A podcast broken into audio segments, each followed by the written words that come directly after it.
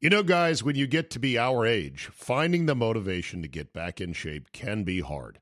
It's just plain tough to find a routine and to stick with it. Good news. FitBod is a fitness app that is anything but routine.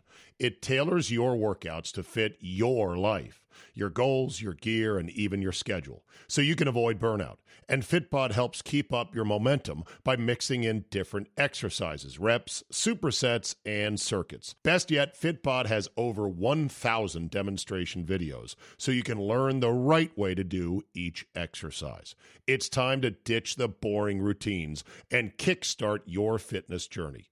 Add FitBod to your workout essentials. Join today to get your personalized workout plan. Get 25% off your subscription or try the app for free at fitbod.me/Zabe. That's fitbod.me/Zabe. Okay, my degenerate friends, let's talk about the wonderful dark art of gambling. Yes, dancing with the point spread. Going two fists in all the way up to your elbows. Wearing farm animal gloves. All right, that was weird. My point is, every game you watch is a little bit more spicy with something on it, you know? That's why you should get dialed in today at mybookie.ag. I've got an account, and you know what? I throw 10, 15, 20 bucks on stuff all the time. That's it. You can even bet less. MyBookie.ag is perfectly legal, and having worked with them for over 2 years, they are a rare exception of credibility in a sea of fly-by-nighters. And the handful of times anybody has had a problem, they take care of it right away. Why? Because I send one email, and they go, oh, we don't want to get this. We'll take care of this. Relax, everybody. You got me backing you up. NFL, college football, NBA, college hoops, PGA Tour, NHL, Premier League, everything but Bush Kazi from Afghanistan, you can bet on it. Right now, MyBookie will match your deposit halfway, all the way up to $1,000 additional to put in play. Terms and restrictions do apply to bonus dollar matches. Read the website for details. Promo code is ZABE, Charlie, Zulu, Alpha, Bravo, Echo, to get that additional matching money. Get some sweet action in 2020. MyBookie.ag. You play, you win, you get paid. Today on the Zabecast, the NFL delivers like no other league can. A thrilling four-pack of games has sent this year's postseason into uncharted territory. John Ronas was at my house on Saturday. Why?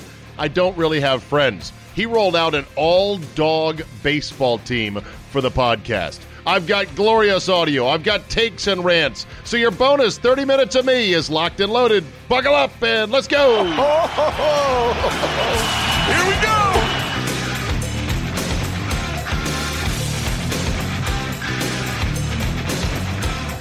Shotgun, Dalvin Cook to his left. 3rd and goal from the 4.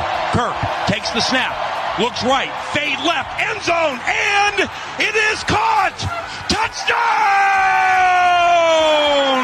Bonjour, San Francisco, and au revoir, New Orleans Saints. I got 3 words for you. You like that? Yeah! NFL's a great product, isn't it? Oh, Kirk Cousins, you are so damn right.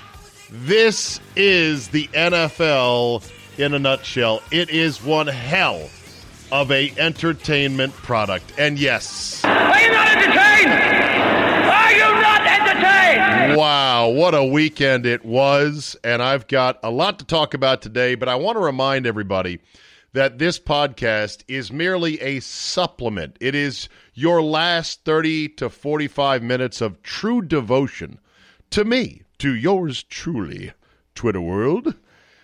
It is not meant to be a replacement and or some sort of condensed version of all my thoughts, all my takes, all my angles, all my audio that I will deliver over the course of 6 hours today on 2 different radio stations in 2 different markets, starting on 97.3 The Game in Milwaukee, where the Packers will be the focus all week long as they get ready to take on their El Guapo, the Seattle Seahawks, a team with which they have had a lot of entanglements and tradition and bitterness and heartbreak and controversy. And then for 3 more hours in Washington, D.C. on the Team 980, where we will talk about the NFL playoffs in general and a little bit about the Redskins staffing situation, as now Ron Rivera is making a move on a bunch of guys he used to coach with in Carolina. But so that'll be today, 6 hours. Tune into both. Get iHeart Radio, or get the iHeart app for the morning show on 97.3 The Game. That's an iHeart product. And then the Team 980 is part of the Radio 1 radio group, and they have their own app if you want to get that. Also, you can just listen to both with an app like TuneIn Pro or UTunes or any other app that basically punches into and dials up various radio feeds around the country. What a day and age we're living in, right? When you can listen to anything you want at any time you want in any market. Tomorrow I'm going to be flipping around to a lot of places, including Philadelphia, where they are surely hot about the Jadeveon Clowney hit that knocked Carson Wentz out of the game and yet was not flagged on the field. And even more amazing, annoying, and I think conspiratorial to me is how little Al Michaels and Chris Collinsworth talked about it. And how I believe even Michelle Tafoya, when interviewing Clowney, did not bring it up. And before anybody says, that was a clean hit, get the fuck out of here. That was a crown point shot of the helmet to a quarterback who was already down on the ground that gave him a concussion, knocked him out of the game, and knocked the Eagles essentially out of the playoffs, although it's amazing they were as close as they were within a score and a two-point conversion with 40-year-old high school football coach Josh McCown. Unbelievable. But no, that was, of course, a dirty hit. In college, he would have been ejected from the game. In the NFL, they've got all the King's men and all the King's resources to make sure we're obsessing about safety. Safety, safety, safety. Hell, there was a call in the Texans-Bills game that was one of those safety calls. The NFL is now made illegal, quote, crackback blocks. These are blocks in which you, as an offensive player, turn your back to the direction that your team is going, and you block somebody going the wrong way. You're going the wrong way. Hey, how does that guy know which way I'm going? And it was put in there, I think last year, or maybe this is the first year, it was put in under the guise of safety. But these things get called so insanely inconsistent. Inconsistently, they get called. It's enough to drive you crazy. Because the hit that was not flagged, not reviewed, no black jacket alternate refs ran onto the field like they did with old Hardo Carenti in the Texans game to go, whoa, whoa, whoa, whoa, no, hold on a second. We're not doing that shit. No black jackets came in to go, hey, you know, that was a really illegal, dirty hit by Clowney. He pointed the crown of his helmet down and made sure to, bam, helmet to helmet, Carson Wentz. No, that was not fixed. It was not flagged. And yet, in the Texans-Bills game on a crackback block, they called it against the Bills on what was just a mere bumping into from their rookie right tackle of a player who was pursuing at full speed Josh Allen, trying to tackle him violently. Oh, no, we can't have that block because of, safety. The Bills would have had a chance. I want to say they would have had about a 55, 56-yarder to win the game in overtime. That was, of course, negated by the penalty. It drives you nuts.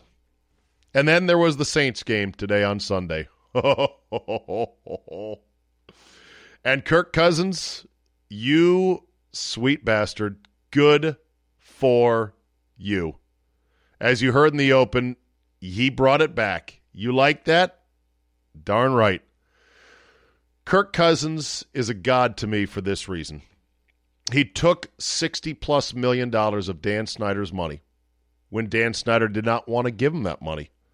He basically ripped it out of Dan's little pockets with his boy Bruce trying to be all cute and, oh, I'm going to franchise tag you, and holding these ineffective press avails in which he doesn't take questions but reads statements at his fucking desk, Bruce Allen. And they keep lowballing and underestimating Kirk Cousins. And Kirk says, no, fuck you. See this middle finger? You're going to franchise me again, and it's going to cost you more. And guess what? I'm going to have the focus and the nerve and the talent and the grind and the discipline to have another great year. And then you're going to be like, oh, shit, what do we do now? And you're either going to have to let me go or franchise me again, motherfuckers. And that's what he did. Hit him twice. It was glorious. And then he hightailed it out of town faster than you can say bye-bye Ashburn, okay? He was gone. And you know why? Because it's a shit organization with a shitty little owner and now, thankfully, an ex-general manager team president who also was a shitty backstabbing guy. Kirk was never going to sign here for any amount of money. He wanted out. But he had the nerve to play really good football while he was hanging without a safety net of a long-term deal. It's a hell of a story. And every quarterback in the NFL, Dak Prescott, by the way, going into his walk year now, as Jason Garrett finally told, you're out in Dallas, with a chance to break the bank in part if the Cowboys don't franchise him, he could just look at the Cowboys and say, what Kirk did. You really think this is going to work out for you? All you're doing is kicking the can down the road on making me more expensive because I'm not going to get cheaper. That's what Dak can say because Kirk showed everybody the blueprint on how to do it. Don't settle for their so-called long-term deals. Kirk beat the Redskins at the negotiating table and got the fuck out of here. And he stitched a clown suit on little Danny. It was a size small. I think it was a 32 short-sized clown suit, and he stitched one on Bruce Allen. Fucking glorious. And I know he has his limitations. I don't think he is elite per se, but he doesn't suck. And he's not a bitch just because he talks like a nerd and he had a squeaky high voice calling out the plays. Wide 15! He was screaming over the crowd noise. And because he's humble and he's a man of faith, it does not make him a bitch. He can be a bad man. And he made plays down the stretch to win that game. It's glorious. I was very happy. I was very happy for Kirk because he's a god to me for those reasons. I was very happy for Charch because Charch is a dear friend who, of course, is a huge Viking fan, and I know how he suffered. Now, that's going to have to – and I'm happy for Drew McGarry, another friend – who is also a huge Viking fan and texted me, and I was like, okay, you got one there. Anyway, I'm happy for those guys, but that's it. That's where it ends because, you know, I'm trying to get over my probationary status as an honorary Packer fan, and the Vikings to the Packers are like the Eagles to the Redskins. Filthy, disgusting, dirty vermin. And much like the Eagles before they won the Super Bowl, pisses me off that they did, you could always hang over their head. Well, how many have you won? Oh, that's right, none. How about you shut the fuck up? Redskins could do that with the Eagles, even when things were bad for us, which they've been bad for 20 years or so. Can't do that anymore because they got a trophy, built a statue of Nick Foles and Doug Peterson out there. Vikings, though, you can still do that, and so I know. That's my happiness and sympathy and whatever for the Vikings over. Done. But Kirk has to go through Kyle now, or Kyle has to go through Kirk. The two of them were together and made some pretty sweet offensive music here in Washington. That is delicious. And then there's the PI call, or the PI non-call. This is so great the way this game ended, and with a play like that, because it's a lesson. It's a lesson for everybody who was in favor of this horrendous idea. Oh, let's review the most controversial judgment-based call in the game, pass interference. Good idea. Yeah. What could go wrong? We have to after that call last year. Don't worry, though. We'll put in language that says, if there is clear and obvious, that's the phrase that pays, clear and obvious interference, that's when they will invoke the rule of, oh, hold on a second. But guess what? There is no such thing as clear and obvious. Your clear and obvious is another man's, get the fuck out of here. They were just hand fighting. Happens all the time. It doesn't exist. Just like there's no perfection. You can review certain things and get them right some of the time, 50% of the time, okay, 80% of the time. There's a lot of shit you can't review, or you don't review, or you whiffed on reviewing. I mean, the 3rd and 18 the Texans converted in their overtime win with a miraculous Deshaun Watson run came after the play clock hit 0. Now, I know there's a little wiggle room. I find it funny that the people that complain about using the chains to measure first downs don't complain about how sloppy and unprecise the play clock expiring is when it comes to snapping the ball. You would think the NFL would have tightened this up by now, but I guess not. So the PI call illustrates the fact that you can't. It doesn't feel right. If Alberto Riveron reaches down with his hand, as I call it, the invisible hand of Alberto Riveron, and plays God and takes away that touchdown to win the game, it doesn't feel right. And imagine if the call had been the other way around.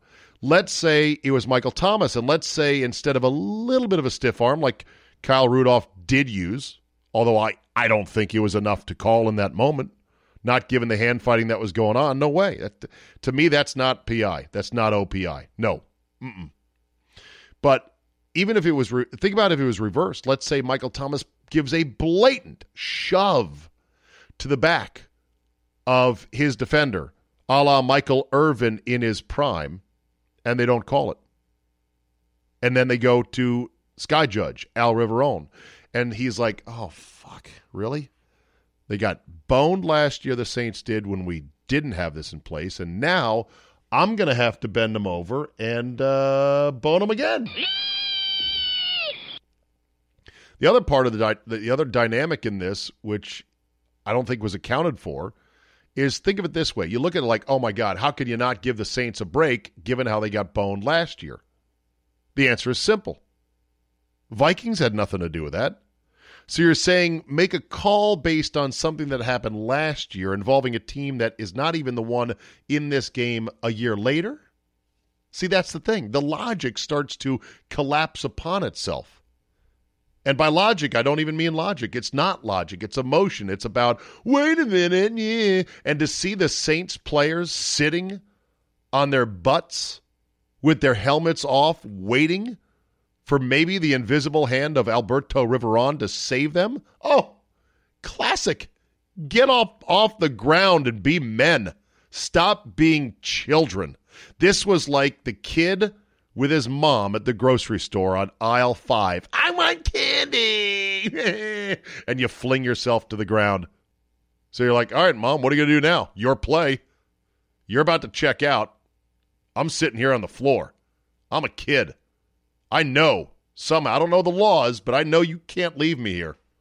What are you going to do? I'm on the ground now.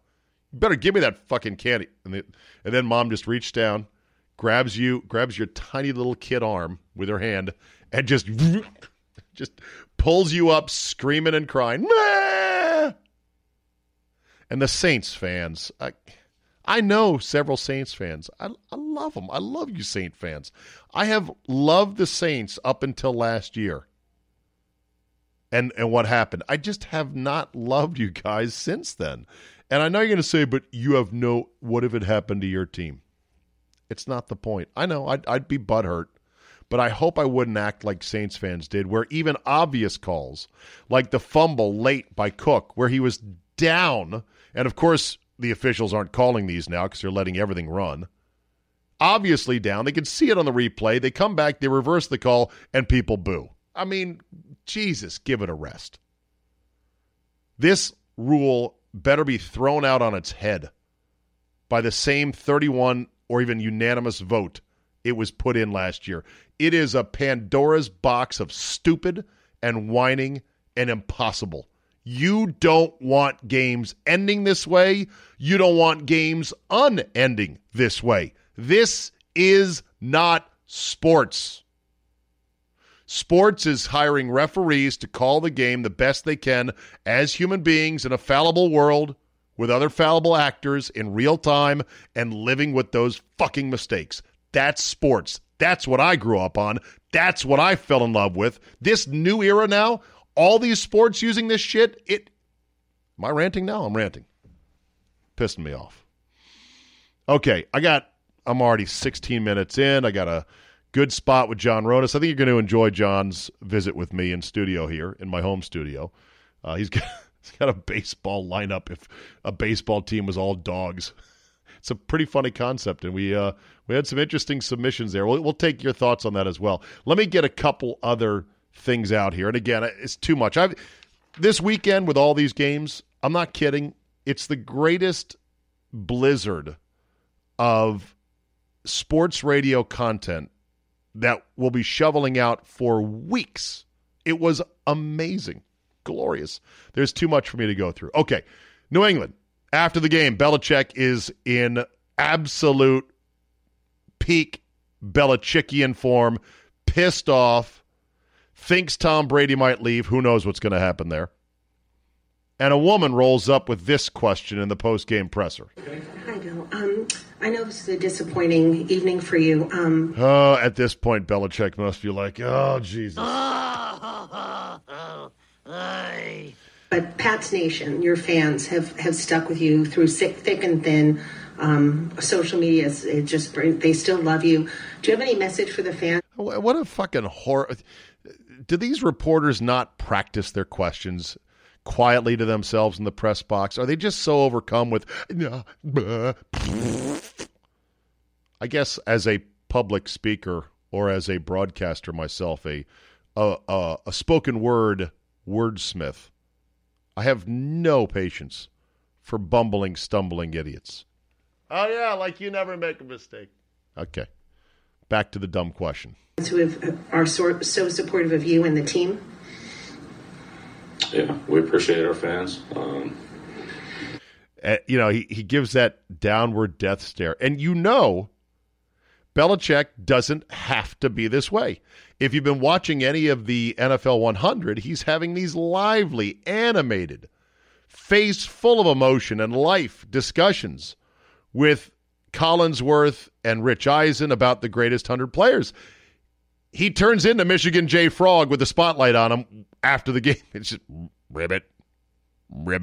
You'll have to Google that, Michigan J. Frog. Hello, my darling. Hello, my lady. Hello, my dumb gal. I wouldn't say it's been all that thin around here, personally. Oh, my God. Killed him. Killed her. Oh, no, he didn't. No, he didn't. Yeah, he did. No, he didn't. No, he didn't. Wow, that was great. He answers the question with his usual, yeah, we love our fans. And then he lets it sink in like, wait a minute. Thin? The fuck are you talking about? Yeah, we appreciate our fans. I wouldn't say it's been all that thin around here, personally. Maybe you feel differently, but...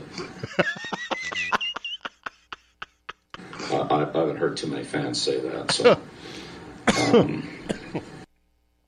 Unbelievable. I haven't heard too many fans say that, yeah. Now, maybe she was referring to the scandals, and apparently the NFL is going to discipline the Patriots for their videotaping in Cincinnati, or I guess it was in Cleveland the week before they played Cincinnati, but whatever.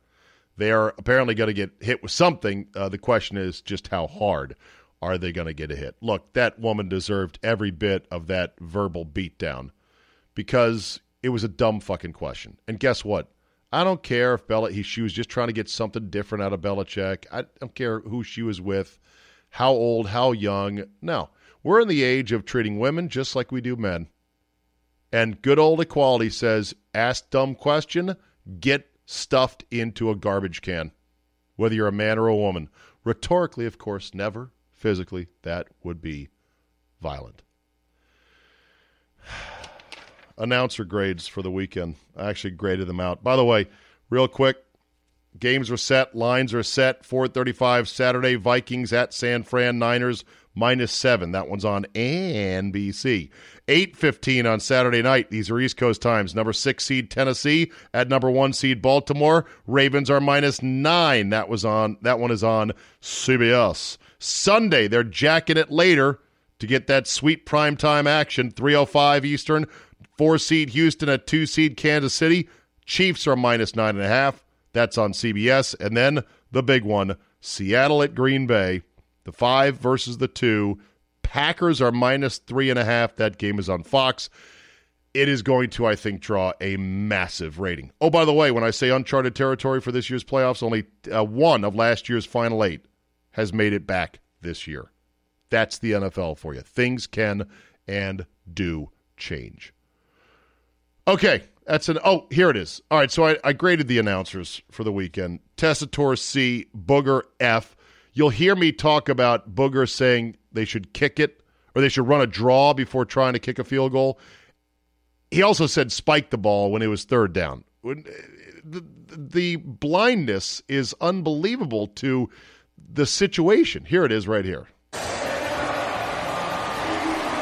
I tell you what, if I'm Sean McDermott at this point, you almost just run a quick draw play, get a few yards, spike it. 3rd and 10. Yeah. You hear him stop mid-sentence, almost like Jonah Hill was off to the side doing that gif of the throat slash, like, no, can't do that. See, that's where Booger has to acknowledge that. He has to say, I lost my mind for a second there. That would be terrible strategy. It's 3rd down. My apologies, Tess.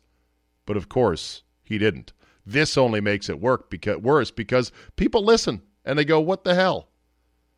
I know Scotland hates Tessitore, and I'm kind of off of him now, but I'm telling you, on big calls like the Deshaun Watson play, he is spectacular. He is just what you need. Take a listen. Watson, pressure off the edge. Watson survives it and then checks down to Jones. Jones inside the 40, inside the 30, inside the 20, to the 10-yard line. Taiwan Jones. Deshaun Watson magical. 34 yards. See, that's the exact punch you need, I think, for the excitement of the play. Al Michaels, here was a great Marshawn Lynch touchdown run, and I want you to listen to Al Michaels. So Lynch is in, 1st and goal from the 5. Marshawn Lynch, and can he fight his way in? Yes, he can, with a touchdown. We're all thinking the same thing. It's like the Super Bowl when he got from the 5 to the 1, and they didn't give it to him. This time he gets from the 5 to the 1 and busts his way in. I just don't care for that. He is the opposite of Tessitore. He miscalls with emotion and inflection play after play after play. All right, today's episode brought to you by MyBookie.ag. So much to talk about. Online John Ronas was with me on a Saturday night. Here's more lines on more games than you can imagine, more ways to play, fast payouts, outstanding customer service. MyBookie.ag has an easy interface. You can track your winnings and your bad beats. NFL playoffs are now here. Time to crush it. College hoops, now more upset heavy than ever. So let's clean up on some shockers in the winter. NBA looks like Lakers-Bucks in June, but hey, we can still make money on any given Tuesday throwing some heat at Grizzlies and Pelicans. Sweet action. Promo code right now for 2020 is ZABE. Charlie, Zulu, Alpha, Bravo, Echo. Get half your deposit matched up to $1,000. Terms and restrictions apply, and bonus money, see website for details. You don't have to be some whale like Mr. X and throw around $1,000 a night. You can be a little dink and dunker like me, and nobody's gonna know or laugh at you. MyBookie.ag. You play, you win, you get paid. This is a very special Zabecast edition. It is Saturday night. I am in my home studio, and none other than the great John Ronas of the Capital Golf Gang and the Ronas Academy at River Creek is with me, with his favorite song playing, Golden Earring, Twilight Zone. It's not your version that your band, South of Seven, plays. It's the actual song, which Mr. is Ronas. Far better than the version that we do. Oh, really? Well, of course. 10,400,000 views on YouTube. Can't be wrong, right? Correct. It's not too shabby. I think our version has at least 10. Here we go. Here's where it gets good. Stand by.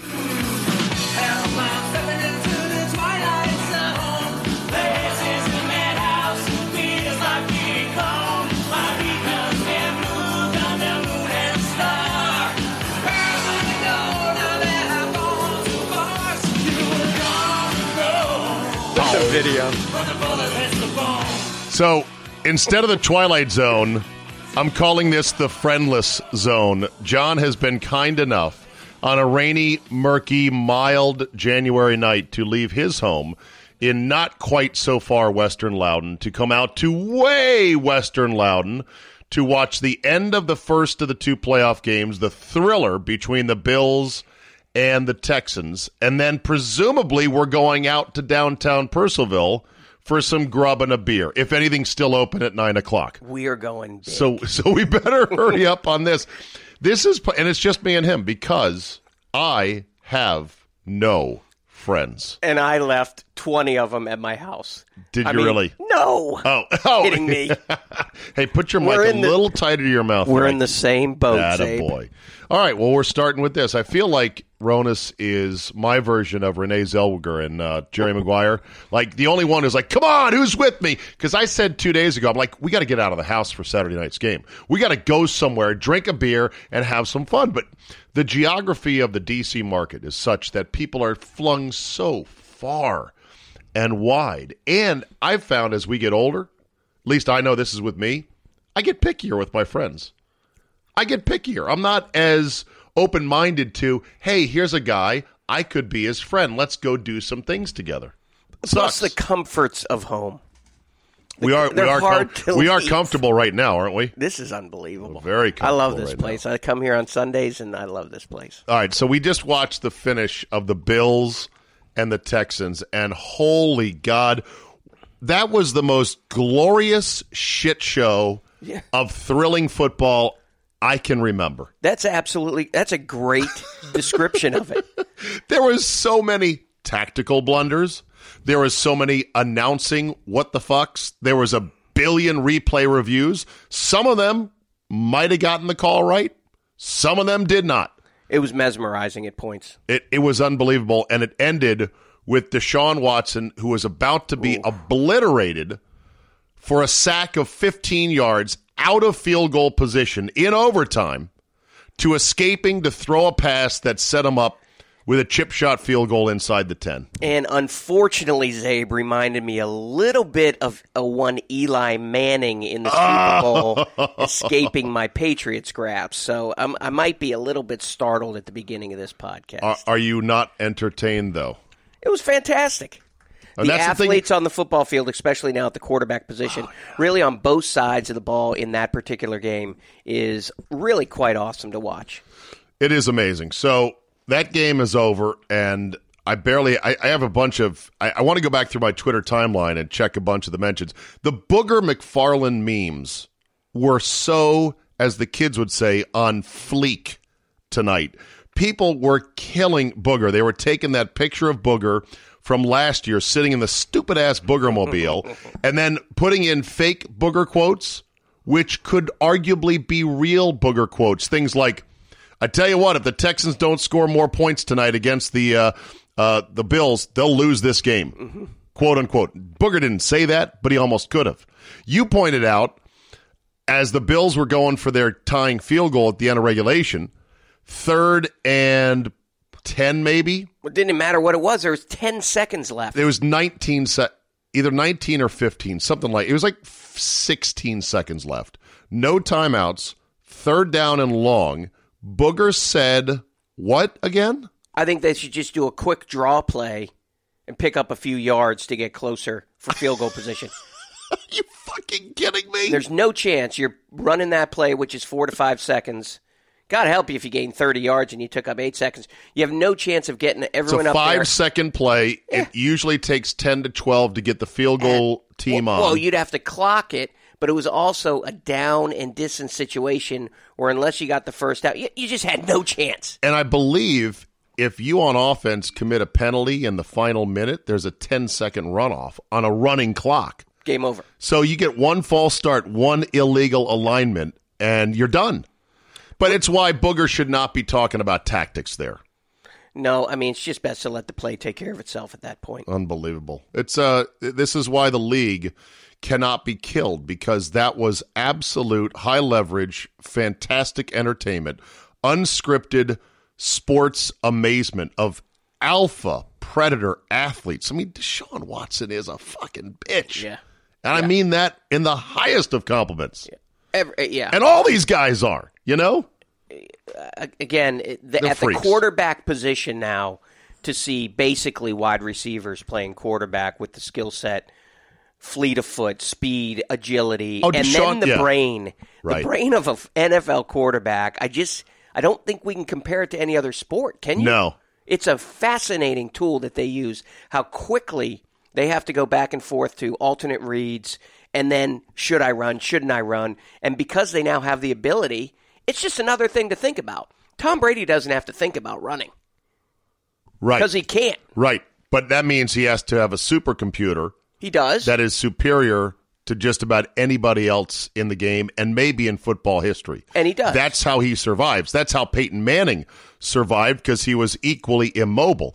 There was an article, and I could try to find it on the fly here, of what Peyton Manning does pre-snap, and they broke it all down, and it was crazy. Yeah. What looked like a simple 7-yard slant, it's like, oh, easy touchdown, was a series of things that Peyton Manning had deciphered while standing there in the shotgun waiting for the play to start.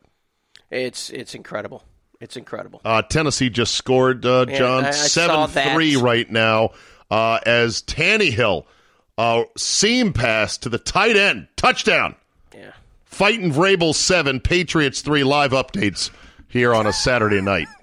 Loser fest 2020. I got my old school Patriots center hat in front of me. Exactly. By the way, if you are in the D.C. area, or especially in Western Loudoun, or don't mind traveling, I'm taking applications to be my friend.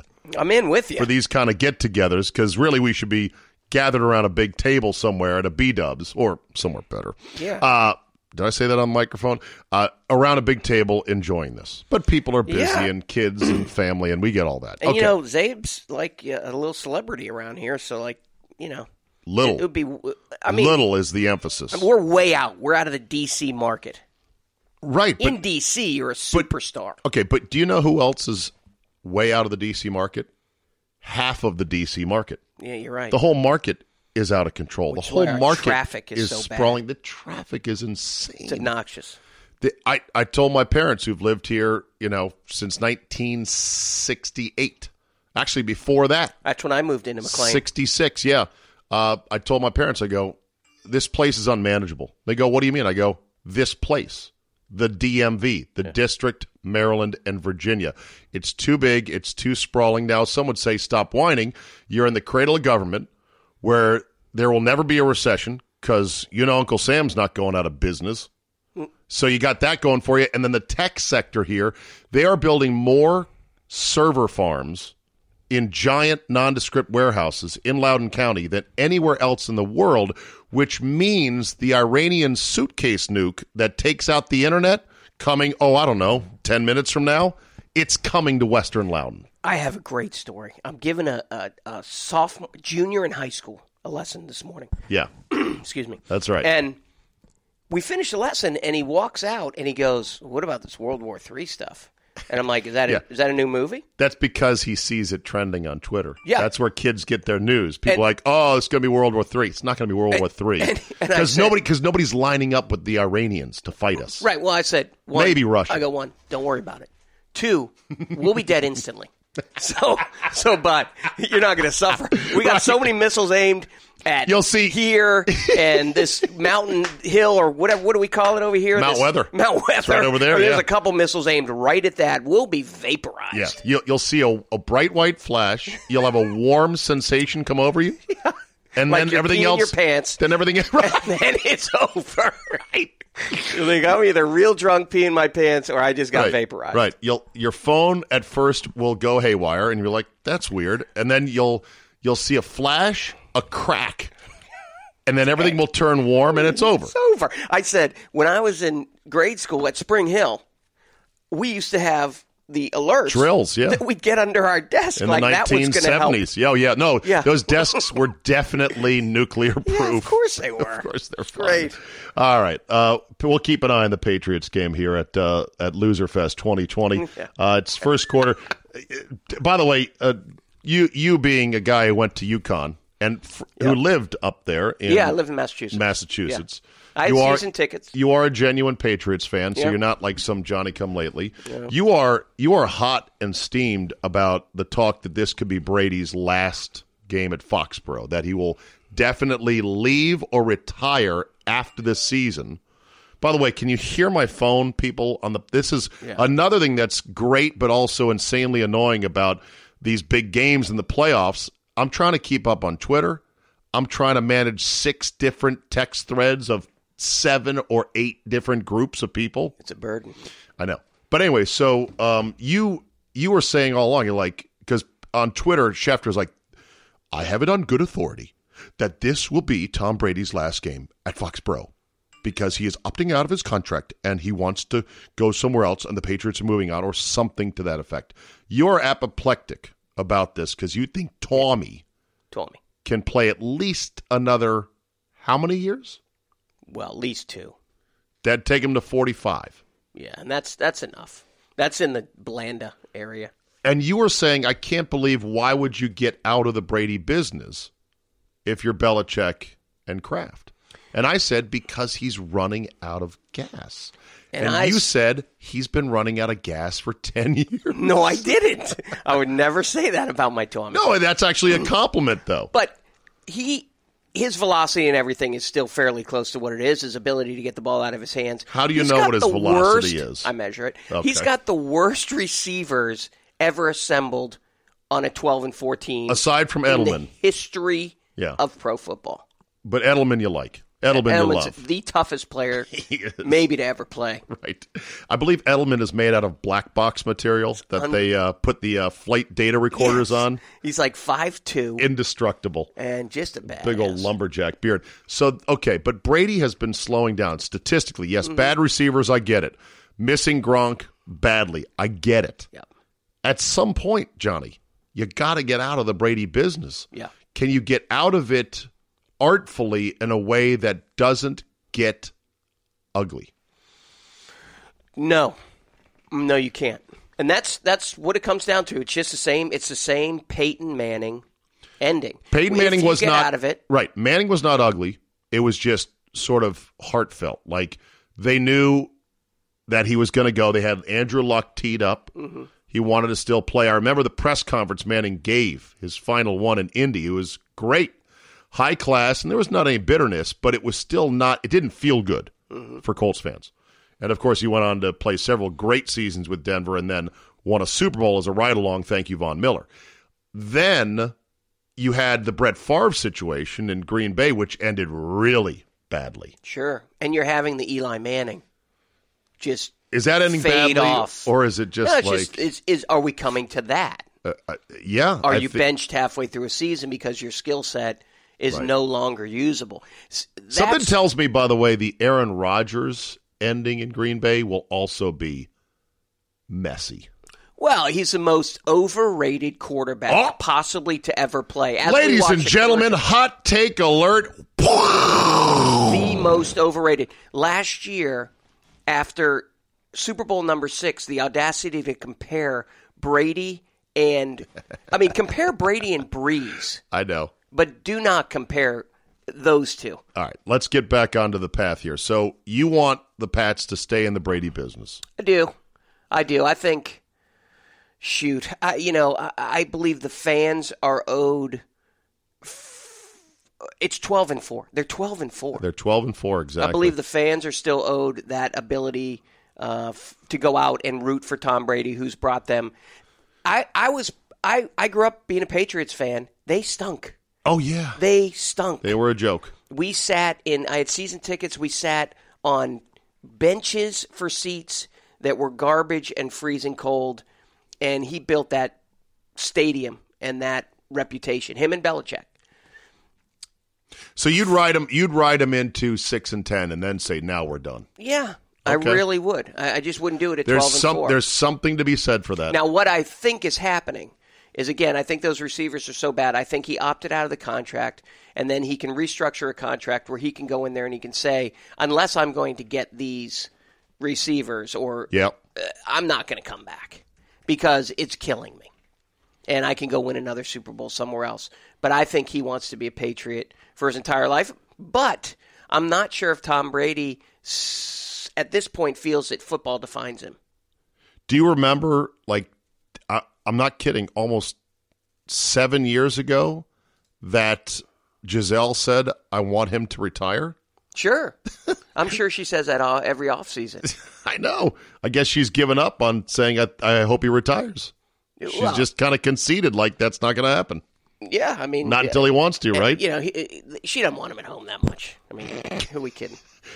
Speaking of homes, so they have insane homes in several places. Rodgers and Danica just bought a $27 million spread in Malibu during the season. They're not even married yet. Yeah, like you said, that's going to end badly. I was going to say, you're not a fan of that. No. You might as well be married at that point, right? I think it's a big mistake. All right, let's change gears here. This is just for you.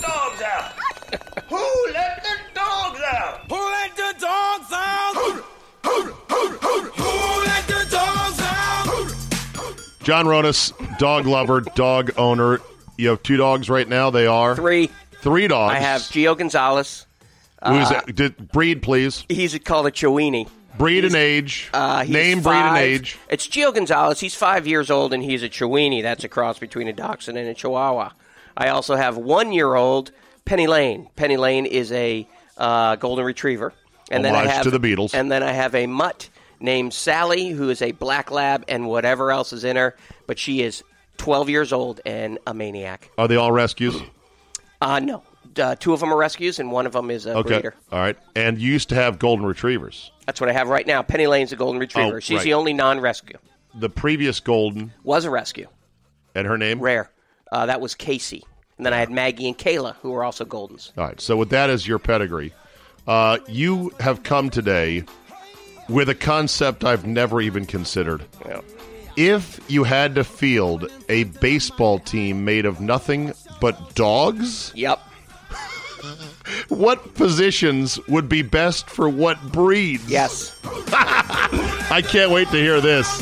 These are my two loves, right?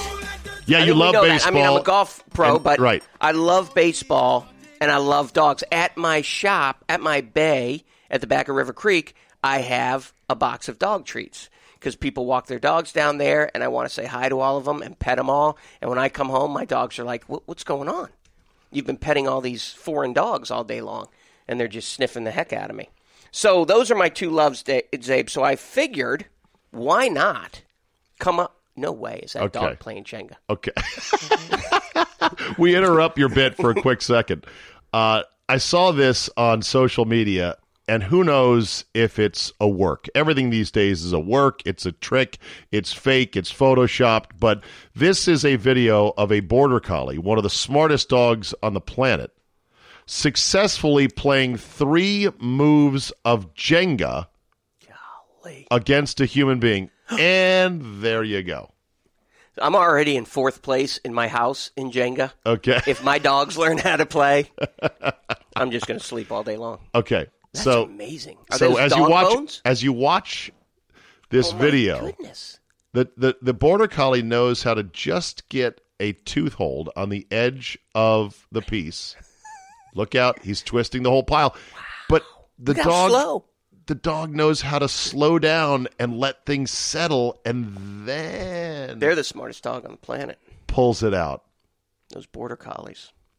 I don't have any of those on the baseball field. I was going to say, that border collie could be your dog manager. That would have to be the manager. Okay. Yeah. All right. So maybe that's a general manager. That said, let's go ahead and run down your dogs playing baseball concept. All right. So first, let's start at first base. So first base, I have a sheepdog. And the first baseman's just kind of a big, kind of lumbering, cuddly, home run hitter worker. Okay. Right? Not that skilled at anything. Just a big kind of oof. So all I have a sheepdog at first base. A big tank-assed first baseman dog, sheepdog. Yeah. Are sheepdogs good at catching? Sheepdogs are good at basically one skill, and that is herding sheep. And that's what a first baseman basically is. What is the best ball-catching dog? Not frisbee catching, but ball catching, because I'm thinking a first base dog. we'll call him the first base dog, he would have to be able to dig balls out of the dirt. I don't know. Labs, you know, they're pretty damn good. They're pretty good. Okay. And they're on my list here. All right, next. Now, there's reasons for some of these. So second base, I have a Chihuahua. Okay, small. And that kind of chirpy, likes to bark a lot, but no power whatsoever. You know, it's not a home run hitter. It's just a kind of a quick guy who, if he got in a fight, would get behind the sheepdog. Our second baseman in baseball, the most chirpy of all the players. Because they're the smallest. Yeah. And they're just waiting to hide behind someone. Like shortstop and the first baseman, they're going to get to the fight before the second baseman. And is it generally accepted it's the least important position defensively, or no? No. Something has to be least. Well, right field. Right field will be lower in terms major of leagues, not important. It's left field. Okay. Left field's the worst position. If defensive you suck, player. They'll put you in left field. If you can hit home runs. If you can hit 40 home runs, you're playing left field. Okay.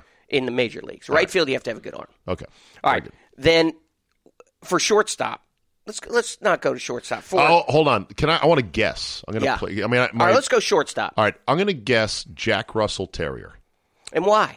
Because they're quick, they can jump. They've got good mouth, object, skills, balls, frisbees. Good. Cover a lot of ground. Good, but we got to take a look at the people who play the shortstop position. Okay. I have the shortstop as a golden retriever. Okay. And the reason is because they are the face. Touchdown Edelman, by the way. That's right. The face of the organization. And the golden retriever is the greatest dog ever put on the planet. So wow. I got Jeter, I got Turner, I got Ozzie Smith, I got Nomar Garciaparra. Those are the shortstops. And so a golden retriever, it can catch that ball, it can run down a frisbee, and it's gorgeous. Okay. So that's your shortstop. Fair enough. Third base. I grew up with George Brett, Craig Nettles. Tough guys. Third basemen are tough pricks. Guys, yeah. Pitbull. That's a good one. I like that. Pitbull, I have at third base. Yeah. And even today, your third baseman, they're kind of iffy. So third base, we're going to go with the Pitbull. Catcher, you have to be able to guess. What is a catcher? Catcher is just a workhorse dog. It's a bulldog. Catcher is a bulldog. It's the exact look of your little league catcher. Slowest, just here. I'll do my bulldog Engelbert impression. Yeah, yep. And that's after just waking up. Right. That's what a bulldog sounds like. Can't move. Yeah. Ball goes by, and they're like, someone else will get that. Catcher is your bulldog. I'm sure bulldog owners are going to respond to this. I have no idea how that breed is attractive. They're so finicky. They require so much pampering. So much maintenance. Apparently they have such health problems. Terrible health problems. Very short lifespan. Slobber. Right. You got to bury them quick, which is traumatic for the family. Teeth stick out over their lips and they bite people. It's just not. It's a catcher. Just keep throwing the ball. Bulldog at catcher. Okay. Left field. All I've known in left field are pricks. So I got a Doberman out there. It's a great dog. It's a good worker. It's powerful. But I got people like Williams and Yastrzemski, Jim Rice, Jason Worth. Those are my left fielders that I grew up with. They are prickly. You said left field is for the minus defensive player. Worst defensive player on the field. But usually a great bat.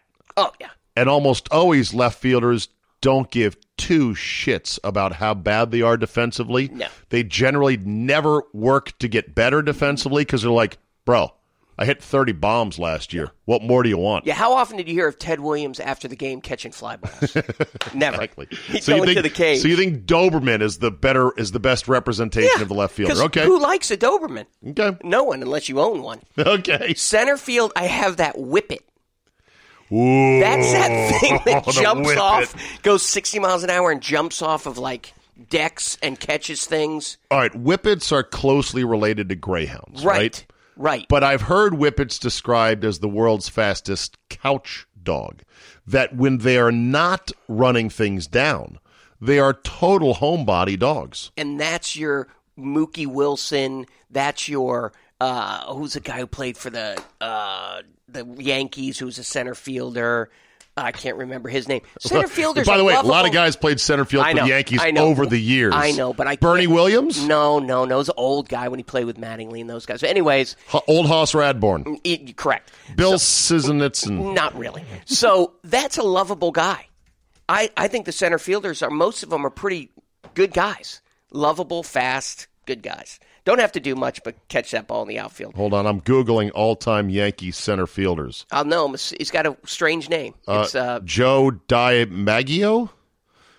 Oh, he wasn't a center fielder, though, or was he? That's good. They just list him. No. All right, hold on. You keep looking. No, the stupid Google just puts a bunch of – they put Mickey Mantle up to the pictures, and it's like first baseman. Do 80s center field. Oh. Mickey played center field according to Ranker. He played outfield, first base, and center field. According to Ranker, Mantle 1, DiMaggio 2, Bernie 3. Mickey Rivers. There it is right there. Mickey Rivers ran with his arms flailing all over the place, and he was just a lovable center fielder. Okay. And in right field, I have just your basic lab, because most right fielders are just good guys, and they go out there, they hit some home runs, and they throw a guy out at third. Work dog, strong dog.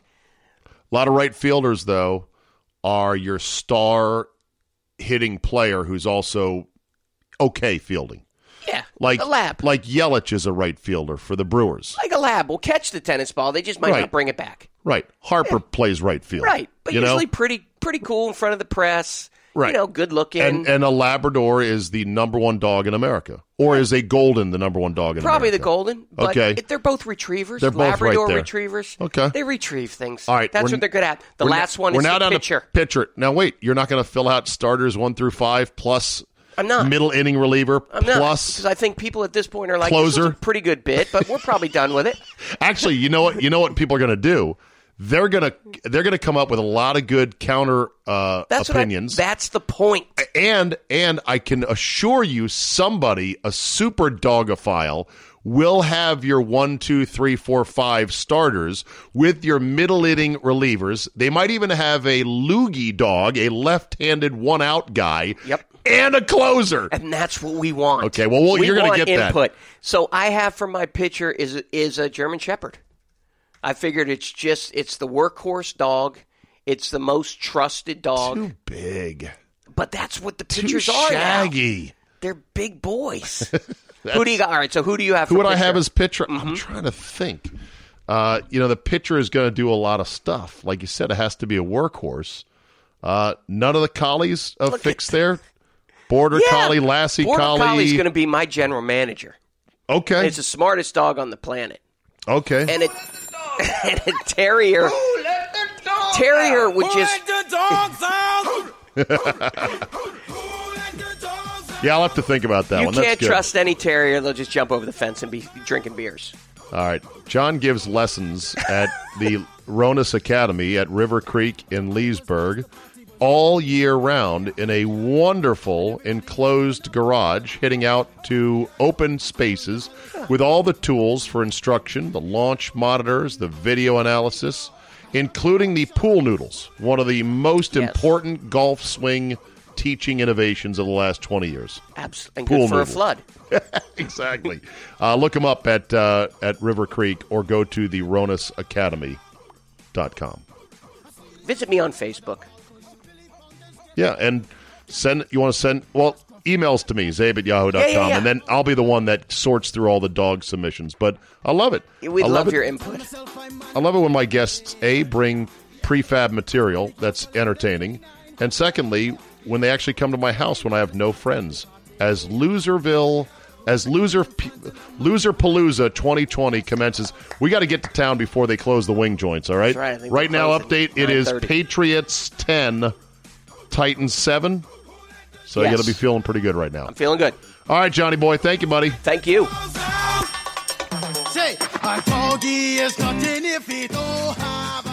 We'll end on this today. Forget being an armchair general manager in sports. That is already dumb enough because we don't know what we don't know about many, many things within organizations and teams and players and coaches.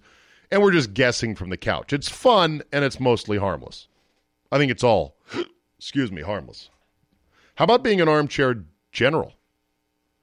Everyone was an armchair general this past weekend after President Trump authorized a drone strike that took out this guy Soleimani, this Iranian general handsome devil. Well, at least he was a handsome devil. Took him out with a drone strike when he was in Iraq. Oh, yeah, knock, knock. Looks like you're in the wrong country. Bang, you're dead. And, of course, many Democrats and many on the left were quick to come out and tut-tut it and poo-poo it, including Steve Kerr, coach of the NBA's worst team, thank you to injuries, the Golden State Warriors. Tweeted Kerr, one thing I've learned in my lifetime is to not believe our government when it comes to matters of war. Johnson and Nixon lied about Vietnam. Bush and Cheney lied about WMDs in Iraq. Now Pence is lying about Iran and Soleimani's supposed involvement in 9/11.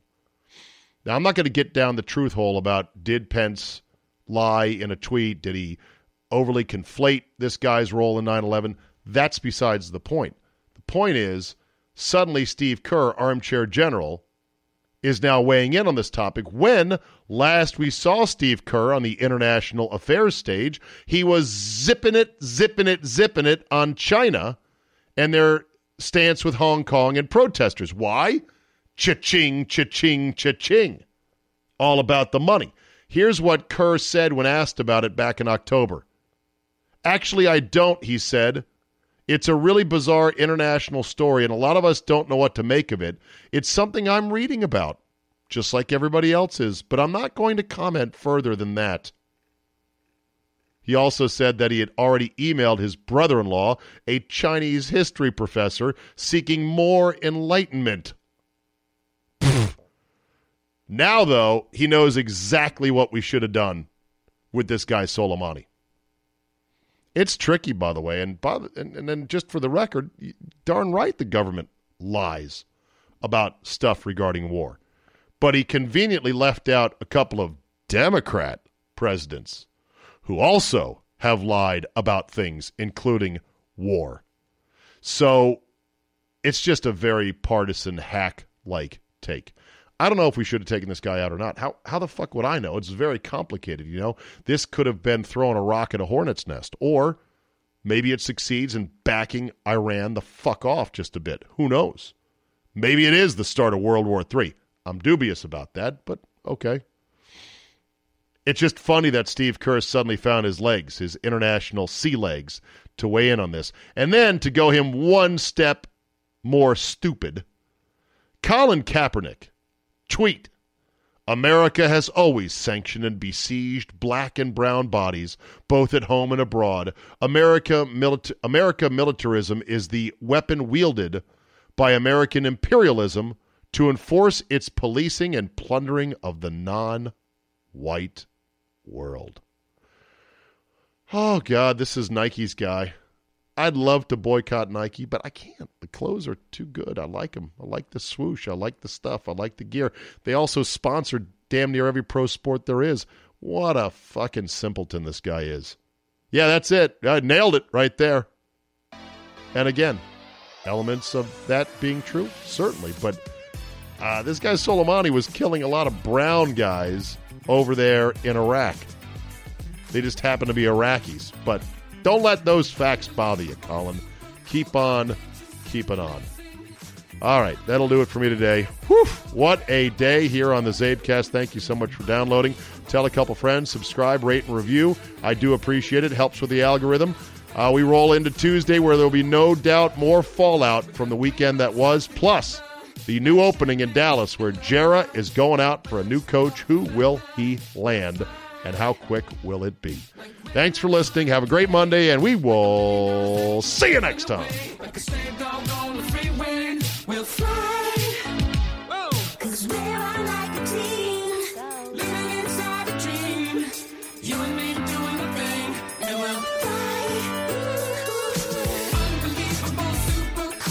Okay, my degenerate friends, let's talk about the wonderful dark art of gambling. Yes, dancing with the point spread. Going two fists in all the way up to your elbows, wearing farm animal gloves. All right, that was weird. My point is, every game you watch is a little bit more spicy, with something on it, you know? That's why you should get dialed in today at mybookie.ag. I've got an account, and you know what? I throw 10, 15, 20 bucks on stuff all the time. That's it. You can even bet less. MyBookie.ag is perfectly legal, and having worked with them for over 2 years, they are a rare exception of credibility in a sea of fly-by-nighters. And the handful of times anybody has had a problem, they take care of it right away. Why? Because I send one email, and they go, oh, we don't want to get this. We'll take care of this. Relax, everybody. You got me backing you up. NFL, college football, NBA, college hoops, PGA Tour, NHL, Premier League, everything but Bush Qazi from Afghanistan, you can bet on it. Right now, MyBookie will match your deposit halfway, all the way up to $1,000 additional dollars to put in play. Terms and restrictions do apply to bonus dollar matches. Read the website for details. Promo code is ZABE, Charlie, Zulu, Alpha, Bravo, Echo, to get that additional matching money. Get some sweet action in 2020. MyBookie.ag. You play, you win, you get paid.